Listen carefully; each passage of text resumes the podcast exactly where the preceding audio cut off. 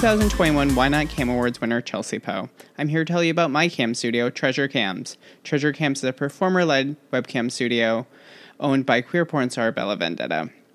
We welcome all 21 plus miles who want to earn a paycheck from home as cam performers.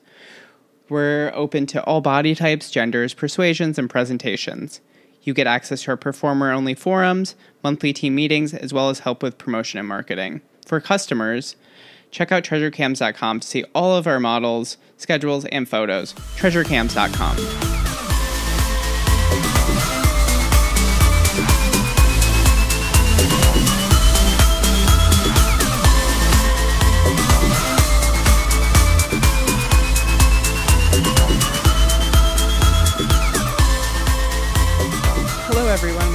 Welcome to the Performers Pod. I'm Chelsea Poe. Today I'm here with iconic femdom, Goddess Starla. Welcome to the podcast.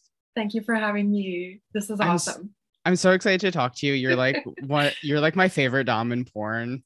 Like the stuff you did for Wasteland is so amazing. So I'm a little starstruck right now, oh, but thank you. That's so I- flattering. It's so Yeah. flattering. yeah. So Um, you're in Montreal, right? Yes.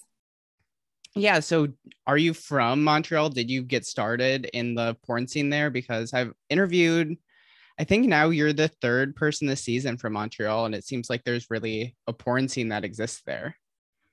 Um, yeah, there's a nice little pocket of um performers here. Um uh, I know I know more about like when I started doing sex work here, there was a lot more going on. And with the pandemic and everything, I don't know where people are hiding away. Mhm. Like I know there's a lot of people blossoming on OnlyFans, but I don't. I don't know where they are. I don't know where they hang out. but um yeah, I'm originally like I was born in Saskatchewan, oh, okay. Rosetown, Saskatchewan. And Shout out uh, Saskatchewan. and um well i was born in saskatoon but lived in rosetown um lived in saskatoon lived in stettler i'm just gonna drop these like small towns because that's See, that's where i came from you know I'm stettler, I'm from Michigan, Alberta. so I'm from Michigan, so I know all I know a lot of small towns in Canada because of Mhm. that. So I'm really enjoying this. So please shout out all the central Canadian towns you need to. um but i grew up um in calgary like that i consider that my hometown um and i i went to art school there i got a degree and like i did performance art and like in my in my 20s my early 20s it was just like a normal thing to be naked in front of an audience and you got like a Mhm. lot of street cred from just like being crazy and naked and it was a time where like you had to get your film developed like if you wanted to take pictures you had to Mhm. you know um it, it wasn't this is before smartphones you know so old school. Like i had a landline like um we had the internet but i remember like i was in i was in college and i was like google? What's okay a google? What is that? He's googling. What it like you know, yeah, I totally get you. I mean, it's so weird just to think that like so much of our lives, the internet just wasn't a thing. That it was just this like secondary thing in the background that we didn't really utilize all the time. and i think like there's been a lot of like this was a grace period for me really to like discover myself because you know i like i'm i'm sober now but i used to drink a lot in art school and just like a lot of drunken karaoke and like i'm just so blessed that it wasn't all over tiktok you know that my peers weren't documenting like all of this like debauchery. Um but uh it was and it was a lot of fun. Like i hung out with a lot of uh painters like abstract painters and stuff and it was just so romantic to throw paint around and we thought we were all geniuses you know so being a performance I feel like that's artist- usually how it goes. yeah I think we were all trying to out genius each other but really it was just like who who could get the drunkest and like Is this in Calgary? Yeah, yeah. Wow. um That's so cool. I had no idea. I just have almost a like cowboy stereotype of Calgary. Well, and that was in the in the background. So I grew up with the Calgary Stampede with all that tourism, Mhm. and um, yeah, that redneckish, like people, whatever it is, it is what it is. But so you had a lot of corporate guys working for oil companies. And when Mhm. Stampede would roll around, you could wear blue jeans and cowboy wear on Fridays. And the office would take you out for beers. And this was like, you had it made, you know, if you could For- wear blue jeans. for people yeah for people who are listening to this podcast who are not aware like calgary like it's like the texas of canada basically. It's it's different. It's very different It's than what i think most people in the united states think of canada because they think of like ontario or like bc it's just like so drastically different. Yeah, and drastically different than um than British Columbia. Because Mhm. British Columbia entire like Calgary, it's like a whole bunch of little countries like back to back, and so British Columbia has its own identity, and then but Calgary is like. And the economy, it's it's from oil, so Mhm. you know it's there. There's a you know it's a good good economy. Like um, money like there was money there and we Mhm. like we had our boom and everything but so i grew up like being a beer tub girl was a thing. Mhm. and i'm not going to get into specifics about like all the bars that i used to hang out. it's oh you can if you want. i cringe. Okay. Well anyway so like there's a bar called cowboys. Um and you could be a beer tub girl and make a lot of money. And that like this was yeah you had it made if you could because i don't know if cowboys would buy you a boob job or whatever but all you like you stand in front of a tub of like beer with all the ice and everything and dance to techno music. And oh okay. like- i'm and i'm unaware of this honestly. yeah, so being a beer tub girl in Calgary was a thing. And there weren't a lot of strip clubs, but anyway, so the, the sex industry, it was like pretty sparse and like conservative because Mhm. it's it's a polite conservative city, but during Stampede, that's when everything would be let loose and you know, cowboys would be raking it in or whatever. So yeah, like pretty whatever redneck, like um, Texas of Canada. Um, but uh, yeah, so the artists, yeah, you know, we we were amongst all these cowboys, but we like Johnny Cash, you know. oh yeah yeah So at the pubs, alt would be- country yeah yeah, like old country, and it the bars were pretty rowdy though. Like it's like you guys, you're not actually Johnny Cash, but there would be like a lot of bar fights and stuff. oh wow So you'd be sitting there at the pub and everyone would get really drunk. And there was usually like a, a fist fight would break out. But this was like part of part of the cowboy wild west lifestyle, you know? And like yeah just so weird because none of us could ride a horse. Like none of us were cowboys, but there was that that was just sort of lingering in the psyche of the city. But you can wear the hat, you can have Yeah. the whole wardrobe and not have it be like, oh, why is that person dressed as a cowboy?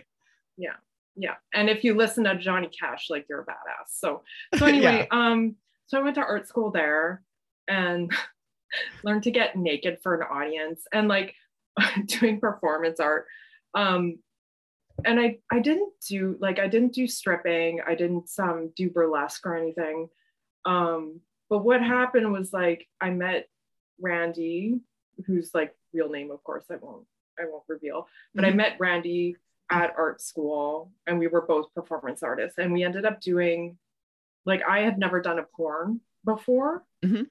Um and we shot like this little video. Um Annie Sprinkles had a had her yellow Yeah. wedding there in Calgary. And Oh, really? so- yeah. So we debuted um the porn that we made. And I'm not gonna get into it too much because I don't want I don't know. I don't, I don't even have a copy of it. So I don't even know where where it's floating around out there somewhere. But anyway, because I'm still like all this stuff, you still get held to it. Like I still run into people who've seen this this video like all these years later. Mhm. Um, because this was like 2006 or something. Um, and we debuted that that porn and it was well received and it was like really comical and um so i think stepping into porn it was it was on that that footing in the Mhm. name of performance art so um so I felt comfortable. I felt safe. And yeah, it was for like um iconic Annie Sprinkles is iconic, Yeah. you know? Completely. yeah so and then and then after that I, I thought well okay now what do i do like i've been in a porn now like i i feel different like um where do well, like how do how do i pursue something or i don't know i just felt different Yeah. I don't- where it don't- was like, I did this thing. It's kind of a delineation from, I used to like be in a bunch of bands and do like performance art stuff. But when you're actually doing porn, it's, it's a different thing, you know? yeah it was like crossing a different veil or something like that and then randy had had mentioned webcamming and i was like well i'm not web what he's like yeah my my ex-girlfriend does webcamming i'm like what do you have to do? I'm not going to do that. Like it seems so sketchy to me. For sure. like, I definitely really had those feelings before too. like and there weren't that many well co- compared to now there weren't that many uh, cam companies. Hmm um and even accessing porn on the internet like there were no free tube sites so you had to kind of like hunt and peck for where to where to find videos and stuff so like that little porn world it wasn't as massive For as sure. it is now. But yeah, I did like my research and found websites I liked. And I think like I really got into I applied to be like a suicide girl and got rejected and stuff like that. So I was just sort of like searching for myself in that Yeah. in that realm. Um There's a lot of stories on this podcast of people being like, I got rejected by suicide girls. Then I started my own company, basically. Or, oh, I then I found this company to be a part of. So that's, I think, a pretty common trend. it's good to be a reject. Yeah. um yeah and then so i started webcamming and i ended up um working at a, a local dungeon Mhm. and like i didn't In Calgary still? yeah and i didn't know what i was getting into but i um i felt comfortable. Like i had a i had a session with the with the manager and he's like maybe you could be a professional sub. And i didn't even know what that was. And i let him strap me into like his spanking bench and cane me. And like i wasn't scared. And i look back Really? on that like jesus christ. Like what like did you know what did i get myself into? But i feel like i don't know i i don't want to say like i earned my stripes early on but i kind of just jumped into everything. I mean, kind of literally with the caning, probably. yeah and it was it was some pretty hard caning. But anyway so i was working at this dungeon and i was working as um, a professional sub and then i ended up doing like a really brief apprenticeship with one of the mistresses there Mhm. and um yeah and then uh and then i moved to i moved to montreal i'm not going to like give all the details of like the reasons and that Mhm. um and then like did some did some other projects and stuff like that and then joined uh, another like uh, dominatrix co-op here here in montreal and just because there was still like a lot that i didn't know because i remember mm-hmm. live like i was in calgary and i was making like m- way more money than i was in Really? montreal yeah working working as a like a professional sub and and dominatrix but because it was just there was so much more sex work in montreal and it was like so much more For sure. Yeah. What was Um, like the BDSM scene like in Calgary? Was it super small or was it it was small but it was it was tight you know um okay?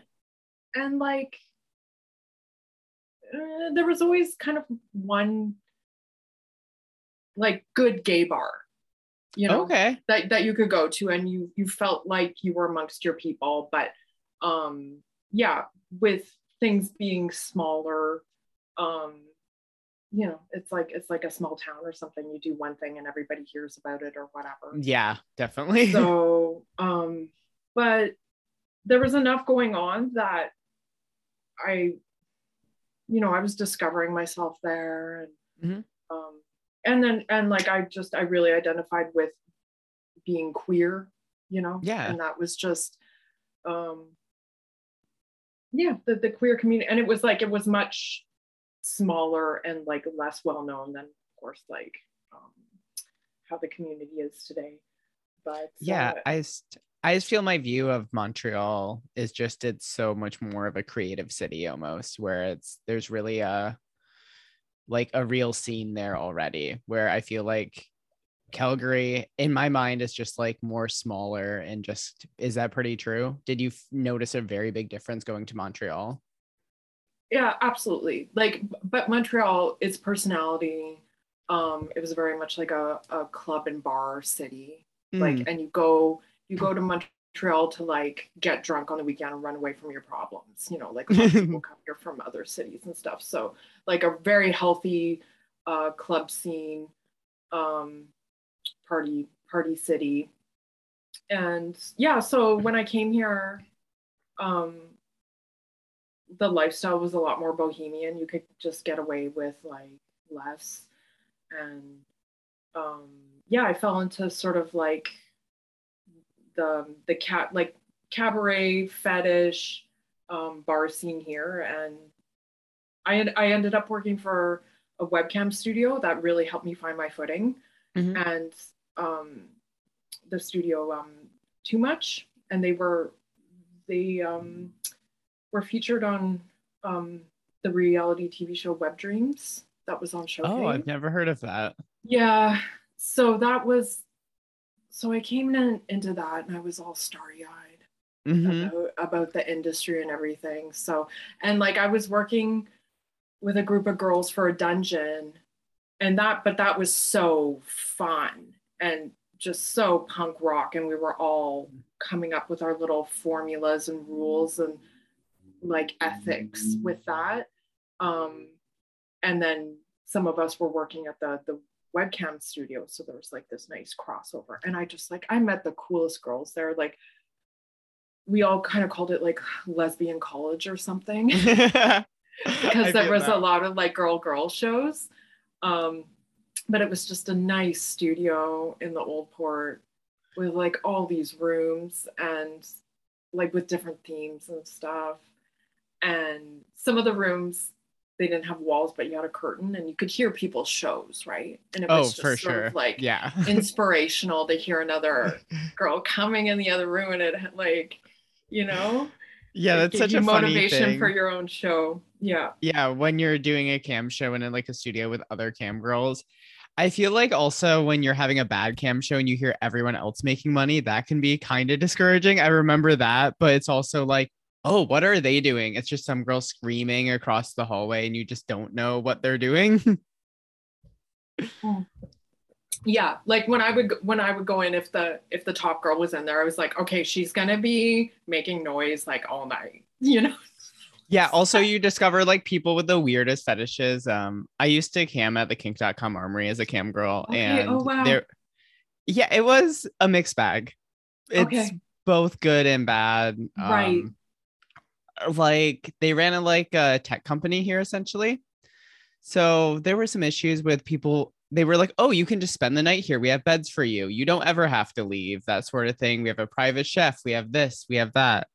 But um with the weird fetish stuff i just remember one girl she just a client paid her to dump like it was like four gallons of silicone lube on herself just over and over and over again. And it's just like you never would get that experience just camming at home. Like the studio thing i really like in a lot of ways because it really makes it feel like there's a community and like you have peers and coworkers and everything. And it, it takes you out of your comfort zone like in a Mhm. in a good way i find. Yeah. And that's like that's one thing about being being on set too like a porn set like that isn't isn't your home. And it just Mhm. puts you in the zone where you're like okay you know your adrenaline's like just really up and you're like let's go like let's for sure. let's put on a show kind of thing right? Um yeah so we when we were at that cam studio we we would also like model for um sorry somebody's trying to call me. That's totally good. Um we also um, modeled for a series of um, fetish websites. Mhm. So we had like, you know, like the, that kind of this pouring the silicone over your head, like the the the slime kind of Oh, fetish, yeah. like where where you're like in a pool of um slime or like green green slime. Um or ice cream or you know that kind of Mm-hmm. yeah, like splashing. Yeah, Yeah. totally. You know, I spl- it's so funny because it's like I know I sloshed something, but I can't remember what it was. And it's like, what did I rub all over my naked body? Was it was it shampoo? No, it wasn't shampoo. Well, I think I think mine was glitter. Like it was like this gel oh, that's that fun. had like glitter in it or something. But That's it's so a really funny fun where it's one. like, yeah, I remember I I sloshed something. I can't remember what it was. Um, and then like I did um balloon fetish, which yeah, looner stuff. yeah, yeah. So it it was just this. the it was such a a golden era in my in my opinion because some Mhm.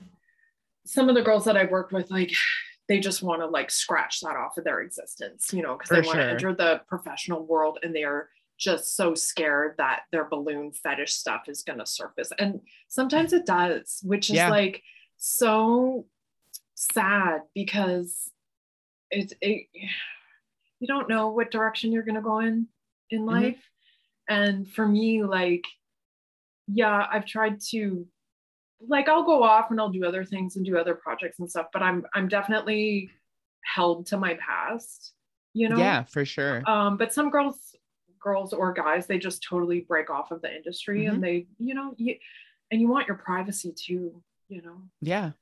I think it's a really hard balance right now because I feel like there's so much of um, being a performer where you have to put yourself out there in social media and have to be authentic and come across that way. But you also have to have some level of, okay, this is my private life. I don't want to put everything out there at all times. yeah and it's um because like i don't know as as somebody who who makes porn and like thinking of things that way or thinking of it as a career i can't even sometimes it's hard for me to imagine being someone who doesn't profit off of their media at all and Mhm. like i forget that that exists and it's like For sure. oh you're making this platform on social media so what, what do you make from it it's like and that the currency is the likes Mhm. and the followers just in itself but you don't make any and it's like why you do it for the glory for the likes. And so Yeah, I, like i came from a place where it's like i didn't grow up doing things for the, for likes you know? And so i find that just so bewildering. Um, Yeah, I feel like so that's- real. I think that's like the difference with just the the whole artist and performer mindset. Because for me, it's been since I've been 15, I've been either in bands or making film or making porn, where it's, you know, if I'm putting stuff out into the world, it's with that in mind, you know. And I feel like for so many people, they don't really have that. I think that's just kind of like the differentiation maybe with artists. yeah um it i'm i'm just we we don't know what, what the next what the next direction is right but it like Mhm, i for sure. i try to imagine Mm. like where where we're going from here and i don't know i myself like i really liked i call them my my tumblr days you know? Tumblr, yeah. it's, it's It- like you would just have all these photos and you would just you would just drop it you know? You would just drop all your photos and it wasn't this constant live feed of of what you're doing with your life. And um so you would go live your real life and then have the the photo evidence of everything. But um it just it felt like a lot more free Yeah, also I feel like you could give more context to what you were doing. And I feel like now it's just so limited where I feel like Twitter is a lot more transactional, where it's like Mhm. I'm posting stuff so people can buy it. Where with um Tumblr, I felt like it was there was very much a community community and like a movement around porn. Mm-hmm, hmm Yeah. So I I don't know. I just reminisce about about Tumblr and I hope like something Tumblr like will roll around again, but I feel like that's probably not going to be the direction of things. But Yeah, I certainly hope so. I think that was just such a magical era of porn. Like 2010 to maybe like 2015 or whenever it was sold. Like I just felt like there was so much stuff that you could like you could really discover so many new porn artists just on Tumblr. It Mm-hmm. felt like there's just so many people making stuff kind of all around the world. Mhm. Yeah, wholesome. I feel like, uh, yeah, there's just Yeah. like a wholesomeness to everything, and just experimental and um, things. Now it just it feels so commercial. Mhm. Um, but I mean, like for me, it w- it was a big shift. For like, ju- like being being on TikTok because I was just like, okay, you know what? I'm so scared of TikTok. Like, and I don't, I should just discover it. So like now at least I'm I'm giving it a shot. But um Oh, you're on TikTok? yeah. Wow, that's great. Yeah. I um just just to know what's going on, you know? Um, because I just want to be part of the conversation of media still, you know? I'm I'm not on TikTok. I'm I feel like I've missed too much of it already and I'm too late to go now. yeah i don't know but it's just really um it's a portal all Mhm. on its own right and i probably spend way too much time on there now but at least i'm not afraid of tiktok um because i was it was just like this thing that was just um so so scattered and fragmented Mhm. and filtered and just felt just so commercial but um so anyway i'm working on myself um i'm i'm discovering tiktok i'm trying to um um, realize like things that i'm afraid of and try to try to study it or you know that kind of know your enemy kind of thing. So, that's so real. study study your enemy so that's that's what i'm doing Yeah, I think that's a really good thing. I think I'm definitely slacking on the whole TikTok thing. I'm I feel like um well my partner's in tech, so I feel like I feel so behind about so many things where I just discovered like Instagram stories recently where I'm like, wow, all these people are posting all this stuff and I had no idea. So I feel like I need to catch up a little bit, but I think that's great that you're doing that because I feel like all this stuff is eventually going to move in that direction. It's just going to be whatever the new app is. yeah yeah it's it's just so it's all so fast and just so bewildering um but yeah so with with that mm, I, f- I felt so overwhelmed like with the pandemic because i i took a break from like a lot of lifestyle stuff a lot of fetish stuff Mhm. um 2017 and i went back to school for three years and then the pandemic happened and i just i wasn't i wasn't really shooting um it was pretty strict here in quebec and Mhm. like we had a lot of lockdowns and everything and it, it was it was just all really sad um because like a lot of dungeons shut down and bars you know Yeah. really supported the community and we didn't have um montreal fetish weekend and stuff like that so the city was like really starving and a lot of businesses went under and everything.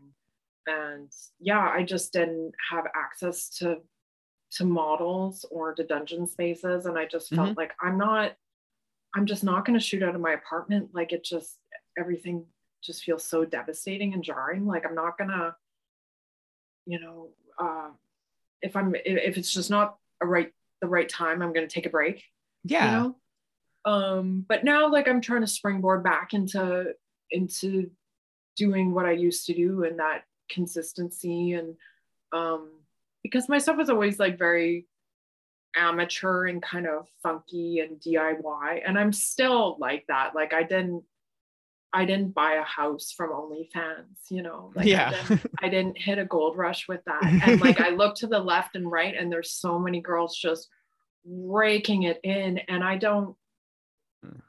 I just, it didn't, it didn't happen that way for me, you know? Mhm. And when I was just discovering latex and full cat suits, you know, it was like 10 years ago.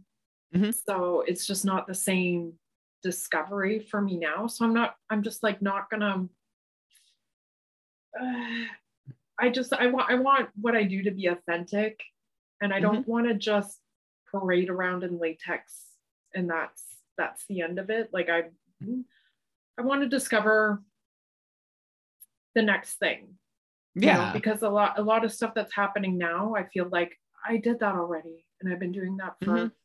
for a while like underground or whatever and um it's but it's it's really crazy to see how much um femdom is like mainstream now like yeah. being on tiktok because my um former business partner he kept he kept pushing me to go on tiktok.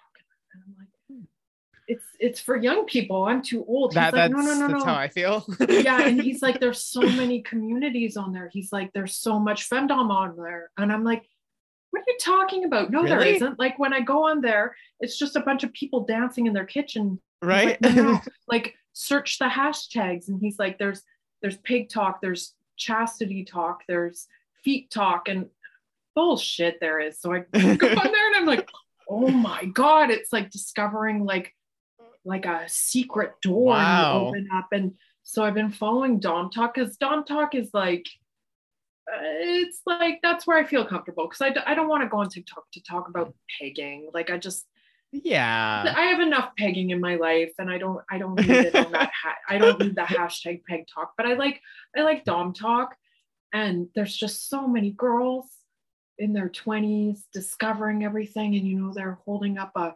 dog collar for, you know maybe it's their first few years of doing that, and they're Mhm. holding it up like it's a discovery, and I'm like, oh my god, this was me 10 years ago. you Yeah. know?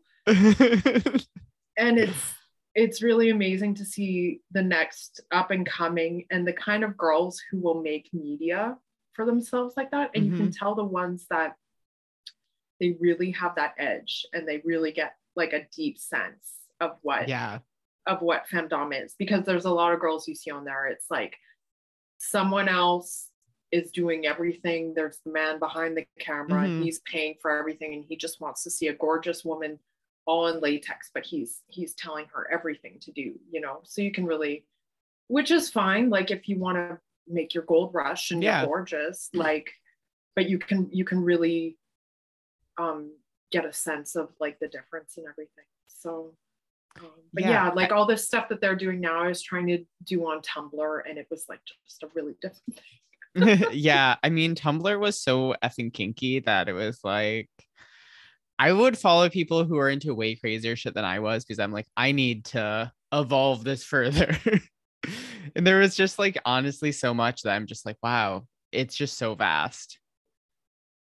Yeah and it's just it's a shame to see because they've taken down like you know all the porn now right like Yeah, I mean, Tumblr? you can still have like some fetish stuff. Um, so like as long as it's like not nudity, you can have it. So there's still some very very kinky things I follow them like, "Oh my god, that's crazy." But um yeah, it's basically censored now where you can't have nudity, you can't have nipples. Um, but there's still porn stuff that does exist there. It's just See, not the I- community like before. right see like i just i get so worried that that's going to happen to twitter Yeah, for sure. because like i'll i spend a lot of time reflecting like what's going to happen if we can't promote twitter like where will we go where, We're gonna go somewhere. I mean, where we have to See, that's the thing that gives me hope about porn. Like, no matter how much people try to regulate it, it's existed for so long that it's gonna go somewhere else and it's gonna make someone a bunch of money. And I guess that's the thing that gives me hope. Also, I just feel like Twitter is so fucking toxic that there's just like so much negativity on there and people just posting to be mean or cruel to each other that I don't know. I just feel so um kind of jaded by it. Also, just the amount of shadow bans on sex workers on there too. Mhm. Mhm. So yeah i hope i hope um when when um you ask me like what are changes i'd like to to see in porn it, Mm-hmm. it just these platforms that will support yeah, um, support sex workers and like just create a healthy space if if that's possible yeah. I mean, just truly the amount of criminalization of sex workers in the United States. I mean, yeah, I mean, I feel like so much of it's because these companies are in the United States, so they are on the same level of criminalization of sex workers that is here. Even if you're doing quote unquote legal sex work, you're still gonna have your bank account seized. Like I don't have a PayPal anymore. I don't have Google Wallet. Um, the company I work for, we had our Bank of America account seized for um, sex work. And it's just like, it feels like it's never ending. That even if you're doing everything legally and paying your taxes and being a law abiding citizen, you're still getting criminalized in multiple ways. It's horrendous. It really is. But I think the amount of places that are starting to have decriminalization and um, discrimination protection laws like put into place, it gives me hope that there is eventually going to be a time, hopefully, in most of at least North America that sex work is viewed as, you know, just another job. It gives me hope. Also, going to Amsterdam gives me hope every time I go because it's just so sex worker friendly and right. Yeah. How how often do you go? Um, before the pandemic, I was going like twice a year, but Will you um, really? I love Amsterdam. yeah, I've only been once in my 20s, but and this was before I did any sex work at all. And I stumbled, I was with friends and we just we got lost in the city and we got lost in the red light district. And we Mm-hmm. Yeah. like we were so naive. We're like, oh, this okay. We know what Yeah. this is. And but I it's just it's amazing there. It It's really amazing. is. See, I'm from a city named Holland in Michigan, but super conservative. Like I would assume most of central Canada is. So it was super conservative and very Dutch. So it wasn't until I went to the Netherlands for the first time where I'm like, oh my God, my job is just a normal job here. There's not a big deal around it. Like people are just, oh yeah, there's sex workers walking down the hallway of our hotel. It's normal. It's fine and i think that just like really changed my view on sex work and just like boundaries around sex work because particularly with camming you have to be a bitch sometimes to people. Even though i'm a pro sub i still have to be like okay you have to pay money. And i feel like just having those boundaries after going to amsterdam it puts me in such a better space because it's just like you know this is a job. This is a respectable job. I don't have to deal with this bullshit you know? Mhm, mhm. Have you seen the documentary um, Meet the Fokkens? i have not Oh, you you should. it's about um two um elder like they're they're older now, um elderly women working in the in the red light district. Um and uh I they've retired now, but it's just it's such a I'll send you a link. i Um, yeah i would love to but see it's that. just- sounds amazing Because because like I've over the years I've been inspired by um Amsterdam. Mhm. And then just recently, oh, you know what? It, what, what, did, what book did I read? I met, I um read um the book um Thriving in Sex Work. oh yeah And she mentioned, yeah, and she mentions uh, Lola mentions aging in in sex work, and um, she talks about that um, that documentary, and also um, my my granny the escort, um, which because uh, getting it's a long journey to be Yeah. in sex work and porn and for being sure documented and if you want a long running career doing that you like you psychologically just have to prepare yourself for like how your body's going to change and how Yeah. it's going to be um, documented going through all these changes and the vulnerability of thinking that you devalue because you're you're getting older. And i found like with that book and watching um these documentaries and just the attitude of these these women just just owning their experience owning their personalities and um, just finding pleasure you Mhm. know at any age. And it's really inspirational.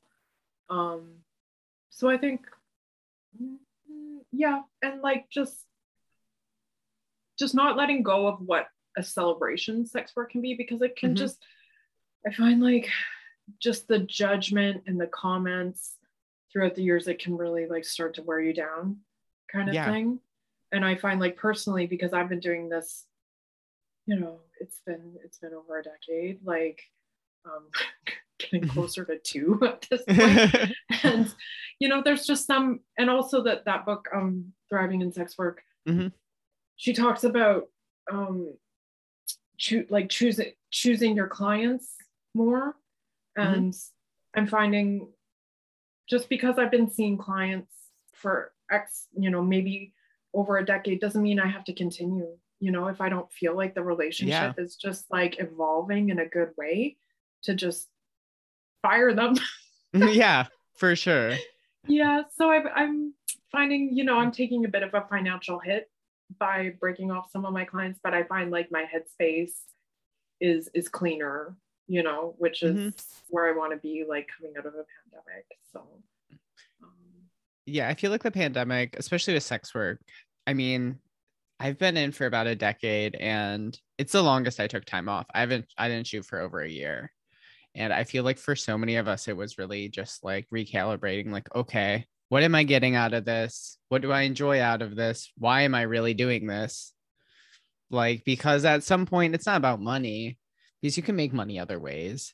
But like at some point you're like, okay, why am I really doing this? What's the real meaning? What am I actually getting out of this? You know? And I feel like for me, I would have never had those thoughts if it wasn't for the pandemic because I was, oh, I have to finish this next film. I have to get to this set. Oh, I should work for this company, you know?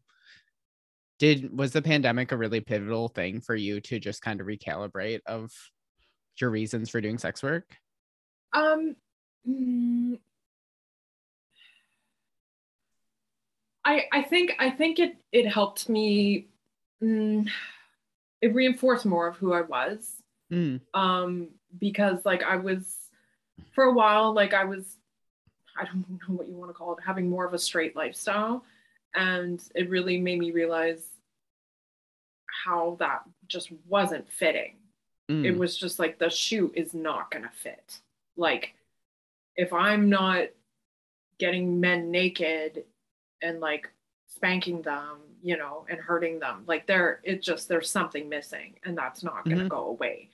And um yeah, that's just something that I've had to you you have to design yourself, you know? And I just I felt like, well, is it and of course it's okay to be an older dominatrix but i just for me like i didn't know if that was the right fit but it but it you can't subtract like all those experiences you know what i mean mhm. so i think ultimately it's just about coming up with your individual style and um like people just just want to live you know what i mean you Mhm. just and you don't know what's going to come your way but just going day to day and just trying to live your life and yeah it's a matter of lifestyle i mean i don't if if i'm not going to like a fetish party or if i'm not going to a club to dance like, like i'm not a party person like Same. Yeah. like I, I keep to myself and i'm quite introverted and that's that's part of my lifestyle and so i'll have like my downtime and then i'll amp up for like going out and you know um having a play session or doing a scene at a club or like something in the name of exhibitionism. But um and that's just that's a lifestyle that that you make. And i think i think overall like with the transparency of the internet we're getting little windows into what that is to navigate your own lifestyle hmm um so it's just it's strange to be like in a weird way i don't want to say like held accountable by all the people that you know but just through social media like because you know when you don't post something people are like well what what are you doing what have you been doing Yeah. what are you hiding you know and yeah. it's so weird. It's like, why am I held accountable with my lifestyle to like just everyone I'm friends with on social media or whatever? But it it just is that way. It's like you wa- like we want to keep up with the Joneses or just always like peer over our neighbors like picket fence. Like, what are you up to? You know? Yeah. And it just it's so it's so weird, but um I think like people just they want to explore different lifestyle and they want they want to know what's out there and just like get get different ideas and um yeah no one wants to feel like they're missing out either you know Yeah, I feel like FOMO. there's definitely yeah, I think there's a lot of that, especially I think being a sex worker or being any sort of performer. Once you start putting yourself out into the world, I feel like there's almost this entitlement to be like, okay, what are you working on now? What are you doing? Why aren't you making content right now? Mhm. Where even if you're, it's not even a pressure, I feel like for them to be like, you always need to be making something, but at least always keep keeping tabs on you almost in a way. Yeah, I think, and that can be a re- I don't want to say dangerous place for a content maker, but it's like when you have a certain, I guess you want to call it celebrity or whatever, thinking Mhm. that you owe that you always owe your fans, Yeah. which you don't, because you will just burn out. You Mhm. and like, um, mm, but that's like that's what it is to be on Twitter, you know. But it's the beauty of that. Like, if you're making self-made content, is you can take a break. You can just like go behind the the curtain, you know, and do your Mhm. own thing. And um, so I think I think as content makers, like anybody that makes media, you have to own your privacy and like defend your health Yeah. defend your physical health defend your mental health always um Yeah. Because no one else is going to. Like, nobody nobody else is going to and like people are always going to pick at you for this or this or this like and because like some of the messages i got like in the pandemic it's like okay it's a global pandemic and i had people be like why aren't you shooting why aren't you making por-? it's like you can't touch you people can't Come right now. on. so it just was so bizarre like how people like ugh. I feel like the only other people that deal with this level of um kind of entitlement to our bodies are athletes, where it's like, well, why didn't you do this? Why aren't you doing this? And it's just like we're also people behind this. Like, no one you really have to take your own mental and physical health into account because the rest of the world's not doing that. They're just like, oh, why isn't why aren't you performing in this movie or for this company anymore? And it feels like it's almost this never ending thing that it's never ending so it's like ugh, i've never been good at like ignoring things like Mhm. pretending like oh that comment doesn't exist like they don't exist because i know it exists but I, I think like the longer i do this the more i have to realize okay like it's good to ignore things sometimes. Yeah, you Like, it- honestly need there's an art form to ignoring um because it's just this buzzing you know that's not it's not going to go away. It's going to Mhm. sit there buzzing like "Zzz, zzz, zzz, zzz, why aren't you doing this? Make more content like wear this wear this lose weight blah blah, blah you know and it um so it's just something you just have to gain your focus and own yourself and try to make calculated decisions like the best the best decisions. Um because it's it's unhealthy. And it's like when you're naked yeah, for the world it's like and you've never done that you don't know what it feels like. You Yeah. know some days like my worst days i wake up and i feel like i have so much to answer to and it feels like ants crawling all over your body you Mm. know just like zzz, being eaten alive or something you know and um so some like i wouldn't call them meltdowns like i don't really i don't know but i have i have bad days you know where Yeah. the reality of it just like really gets to you and the exposure of the internet or like yeah, just like general anxiety coming at you. Yeah and it just sometimes it just like falls on me and it's like okay if i'm having a bad day i'm having a bad day and i'll curl up and watch uh you know something on netflix and eat Mhm. carbs you know and just like time, for myself yeah, um yeah but i mean and but that's something that that exposure it's mm, to anyone like who puts himself out there and gets caught up with self-made media um even though they're not naked or important you know they're they're putting themselves out there too in the same way. And um, you you just have to decide what you want out of it. And if you're doing it for the likes it's just not it's not gonna happen. You yeah know? I f- feel like it's so hard because this isn't there's no one to walk you through this especially your first few years of your career.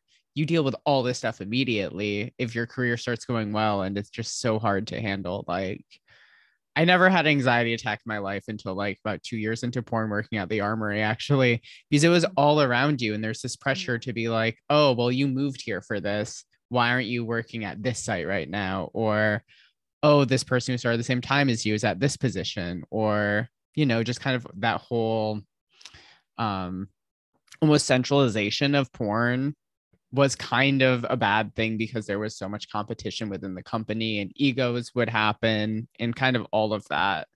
So I think it would be really nice if there was more education on. I just think of how to handle all of that in porn because most of these girls aren't prepared for that. They're coming out to California, you know, or Vegas now you know, at 20 years old with really not that much experience on how to deal with mental health stuff, how to deal with physical health stuff, and just kind of dealing with all the ups and downs of your first two years in this industry. Yeah, like I, I had a conversation with someone the other day, and like she subs, and um, she doesn't do it professionally, but um, like she's experimenting with BDSM and mm-hmm um, it sounds like she she plays pretty hard, but we were talk we were like we were talking about boundaries, and she she was saying, yeah, but you don't you don't always know what your boundaries are. So when you're you know when you're starting yeah. out in your twenties and somebody's like, can I do needle play on you? And you're thinking, well, I got like a few piercings, whatever. Mm-hmm. And then and then you're doing it, and you're like, oh wow, I don't like needle play. And you know you don't like needle play because there's like five needles in you or whatever. Yeah. and then and then that's that's a hard limit for you, but it's that period when you don't know your boundaries yet. Yeah, you, you know? don't know and, them. And so it's um it's scary. Um it's scary when you're shooting and um you know you're shooting these scenes you don't know your boundaries or you don't know that you're like not in a good position and then if it's being documented in video you know that's mm-hmm. that's forever on the internet. Yeah i think especially early in your career that's so hard to know. I feel like now i kind of utilize that in a way where if i'm going to try something new or something that i'm afraid of i want to do it on camera because i want something from it because I feel like if I have that reaction, I want that now. But I think early in my career, I don't think I had the amount of agency to be able to be like, okay, I can stop this shoot if I'm really uncomfortable, but I can, you know, explore it through BDSM on camera. But I feel like early in your career, you don't feel like you have that agency to be like, okay, I'm going to stop this whole production because I'm not feeling comfortable. Yeah. And I, I just, with the, like girls who are just like starting out in their 20s i just i hope that they can say i hope i pray what like that they know their own power. Like they are the up and coming like the yeah. spotlight is on them. When you're a girl just like coming into that you have so much power.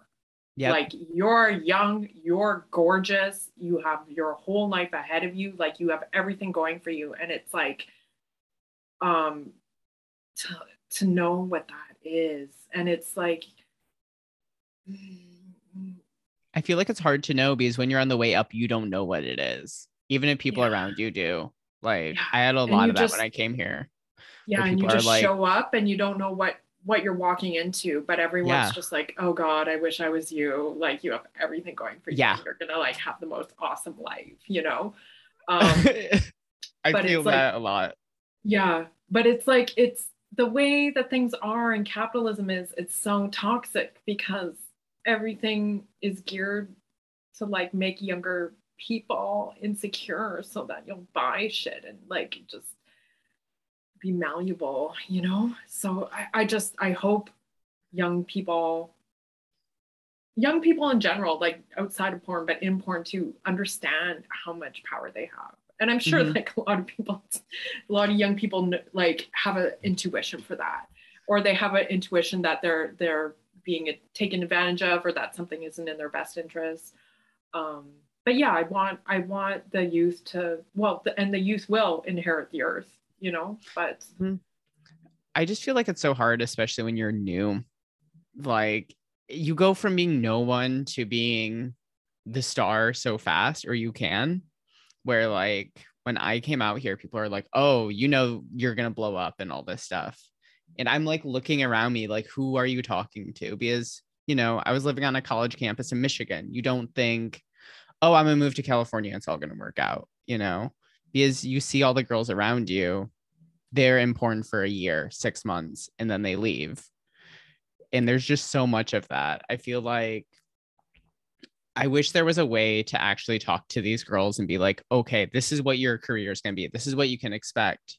But I feel like in this industry, there's really no way to know and you might just get thrown into this whole thing that's way too big for you at times and not really fully understand what it is.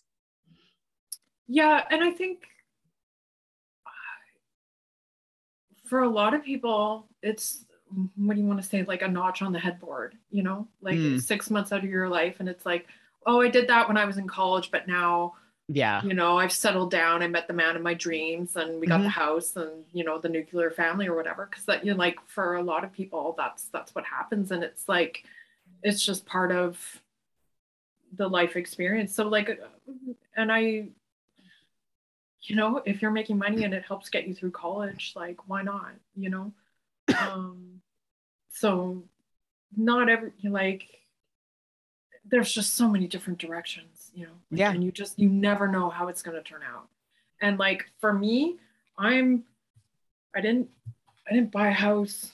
I didn't I didn't hit like any gold rush, but um for me, because I'll when I'm just watching uh, serial killer documentaries on Netflix, I just feel like like a just a regular person, like a you know mm-hmm. uh, with no whatever femdom celebrity. I'm just I'm just me, you know, eating carbs, watching serial. and, and then you know it's like when I when I go out into the world and like, oh yeah, I did all this shit and there was a camera and I guess people were watching and like, oh, did you see that? Did you notice?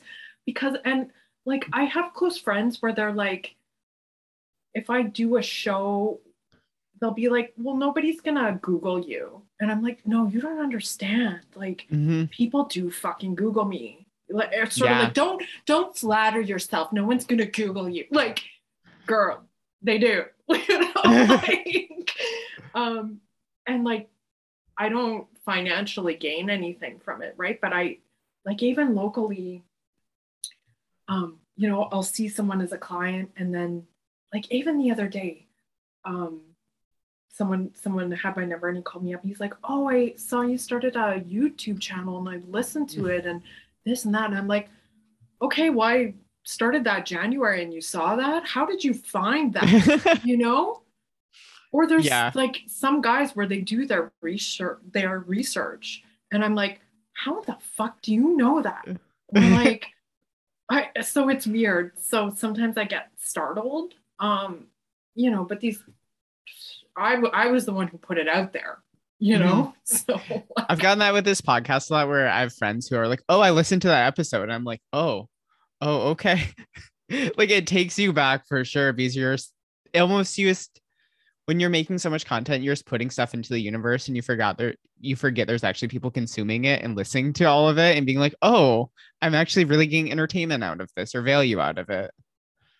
Yeah and it's hard to know you, you just while you're doing it while you're making something for exposure you just don't know what the exposure is going to be mm-hmm. you know and like for me whenever i was making porn it was i had it in mind that i was making it for my friends or i you know um the people that i was working directly with it was like their input that meant the most to me so mm-hmm. like when i was making femdom bride it was like Randy's input and my business partner that who is the cameraman for a lot of it mm-hmm. or my producer's input and like that little world that little circle that was where the ideas came from and where everything was mm-hmm. bouncing off of and then but it's like the exposure of it is something that I still I don't I don't get it you know, and I don't understand. Like when I think of making video and putting it out there, I just think of it as like taking a rock and just throwing it in the ocean.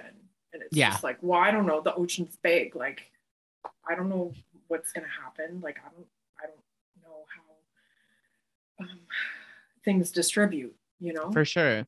but it's when it's when things come back and you meet people and you have these conversations or you, like i would go to montreal fetish weekend and i'd have uh, there's this guy who's like wearing a lot of latex and he recognized me and he's from toronto and like i'm such a big fan.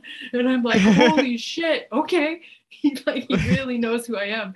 And i was with my ex-boyfriend and my ex-boyfriend was like okay wow like you have fans you know? And some of these Mhm. people they they're like he's like a fanboy and I- you know he's like a, a girl who sees the beatles or something Yeah. know, just like really excited and i still like for me um i'm just so like detached from the whole thing so you just you just play the part you know what i mean but you don't you yeah, never it's very strange.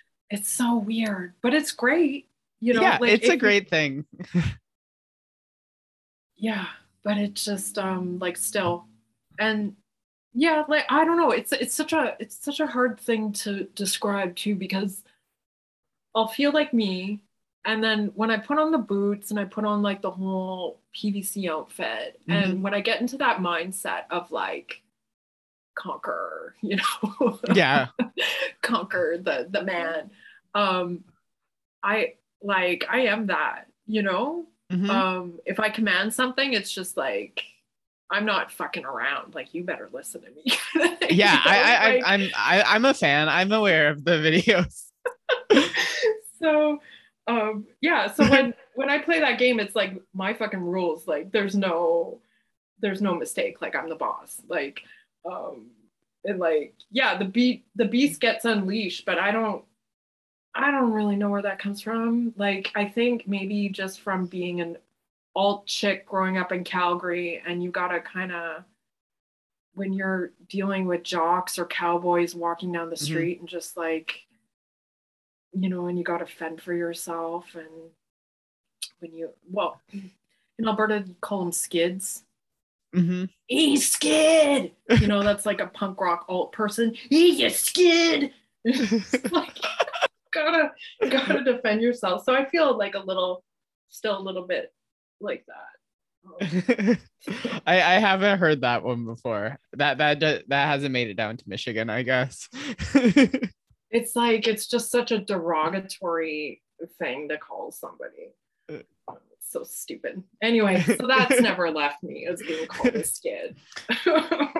yeah, I feel like especially going from like a performance artist to porn, I feel like I can definitely also feel like there's that thing where you're like, okay, this is performance. I know what this is, and getting into that headspace. And especially with it being like both of us being into lifestyle BDSM as well, like I feel like you can really just tap into that that mix with like the whole performance artist thing. Mm. Yeah, but it's a weird because I definitely get drunk off power sometimes, you know, mm-hmm. and that's something that you have to like talk yourself down and just be like, okay, that was nice while it lasted being drunk off power, but now you got to go to the grocery store and get like something to for dinner or whatever. So you got to take care of your shit. So like, I don't know. It's it's pretty weird, but I I don't know. I like with the internet and everything, I just always because I I have a wild imagination and like just growing up with 80s movies and like all this fantasy kind of stuff, it just like feels like opening a door to Narnia where you see all this stuff that mm-hmm. nobody's gonna believe and you do Yeah. it. And then you got to close the door again and just go back to, to regular life and nobody's gonna believe you except for the people who see it captured on video. Then they're like what the fuck you know That's like my Um, favorite part. I try to, I feel like in my personal life, I dress very wholesome and no one assumes that I'm the girl doing gangbangs and like getting electrocuted and having my like tits pumped and stuff. So I, I really kind of like that almost like superhero thing where it's like you don't know. Yeah, and it's just like this double life. Yeah. that it it can be really fun and like a lot like sometimes you feel like you're getting the best of, of both worlds, but Mhm. then there's just it can be really tense too. Mm. and um, ridden with anxiety. But um, ultimately, like you just you have to take care of yourself, you know. For sure. and it's Yes. like, yeah, if you're having a stress out day, it's like take a walk around the block, like go get some air, whatever, do whatever you have to do to Yeah. take care of your shit. So honestly my biggest piece of advice for any new performer probably like get a therapist who is pro sex work so you can actually talk through all this shit because your first few years in this industry are so difficult and you're deal with so much stuff that you never even had any clue about yeah well my my friend um asked me if i see a therapist and and i said well i don't know like going to the strippers is such such a stress reliever for me it's Mhm. just like having a, a beautiful woman talk to me like yes she's getting paid but just sort of like asking me about myself and like um just having a nice conversation you know is mm-hmm. and just that she's that she seemingly cares you know? Mhm. i care about you. I'm going to give you a contact answer you okay? Like just i don't know that kind of interaction is so nice. Or else i'll, I'll go and see a tarot card reader or something just because it's like not that expensive and i can talk about my problems you know and they can seem like they they care for like half an hour or whatever. So Mhm. um yeah i find like when i get really bombarded with with the the mental stuff of everything Mhm. just to have conversations and like get it out you know sure. like to not internalize everything or um, you know i'll call up a friend and have like a lengthy conversation about stuff or whatever um, Mhm. but yeah because like some people when they just say oh my god you deal with like a lot of heavy shit how can you even deal with that it's like well that's part of the problem you know is when Mhm. people are like how could you possibly like that's you got to see some really screwed up stuff it's like yeah but you just you deal with it you know it's not in the way people think either. I feel like everyone thinks like, especially with porn, be like, oh well, the sex is the most dramatic part of the scene. And I'm like, no, it's literally like having to wait for lights or this person missed their flight, so you have to shoot at 3 a.m. or just like all the things around it are so much more stressful than the actual sex. I feel like that's what most people don't understand. yeah and i find like um just dealing with with like um the response of people Mhm.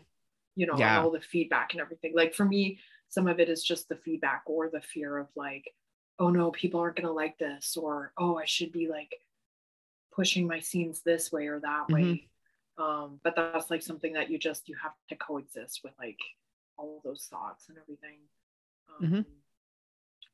yeah but i mean like for me i think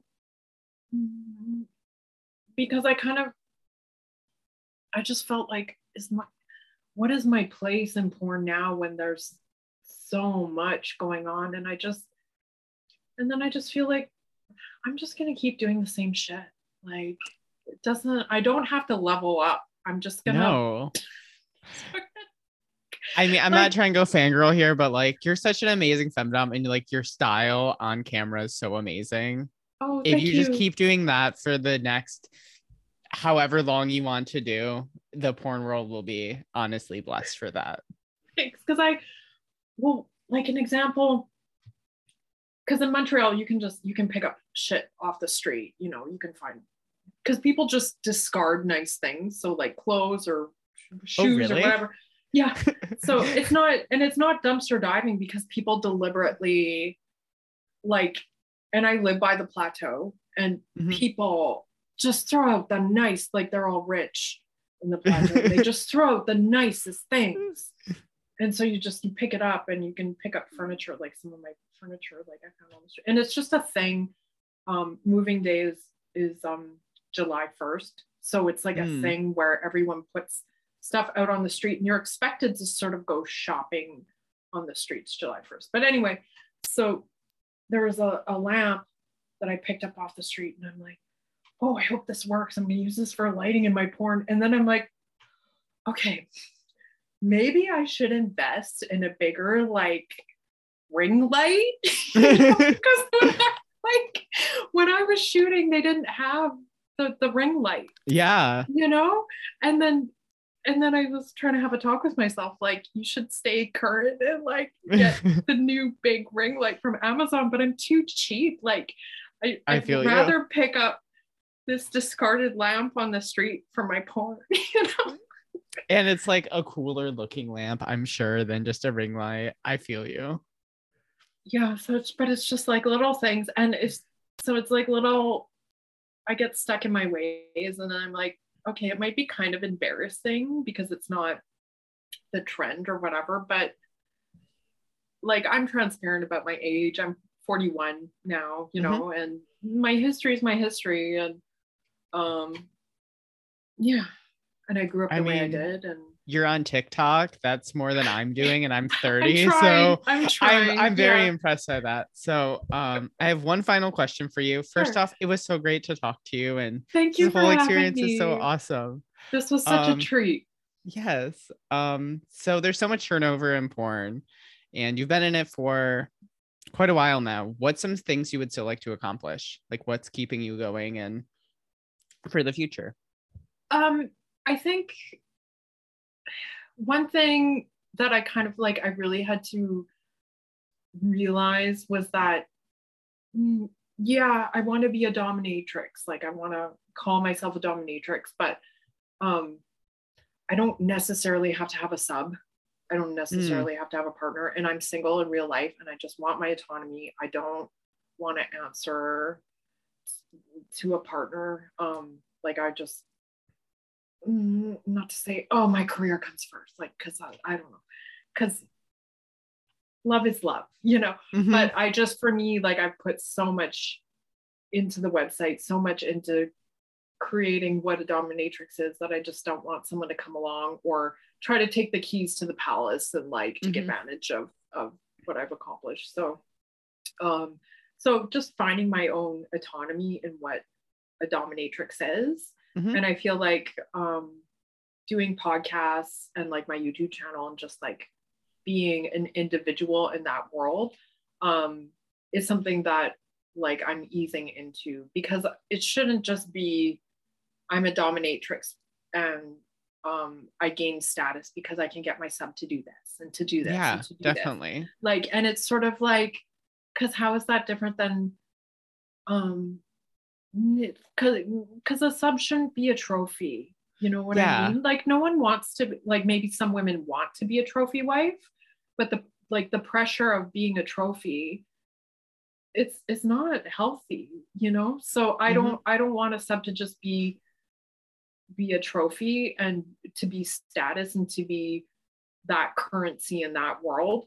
So i just want to like own up to all the stuff i've done be transparent and just find autonomy as a dominatrix.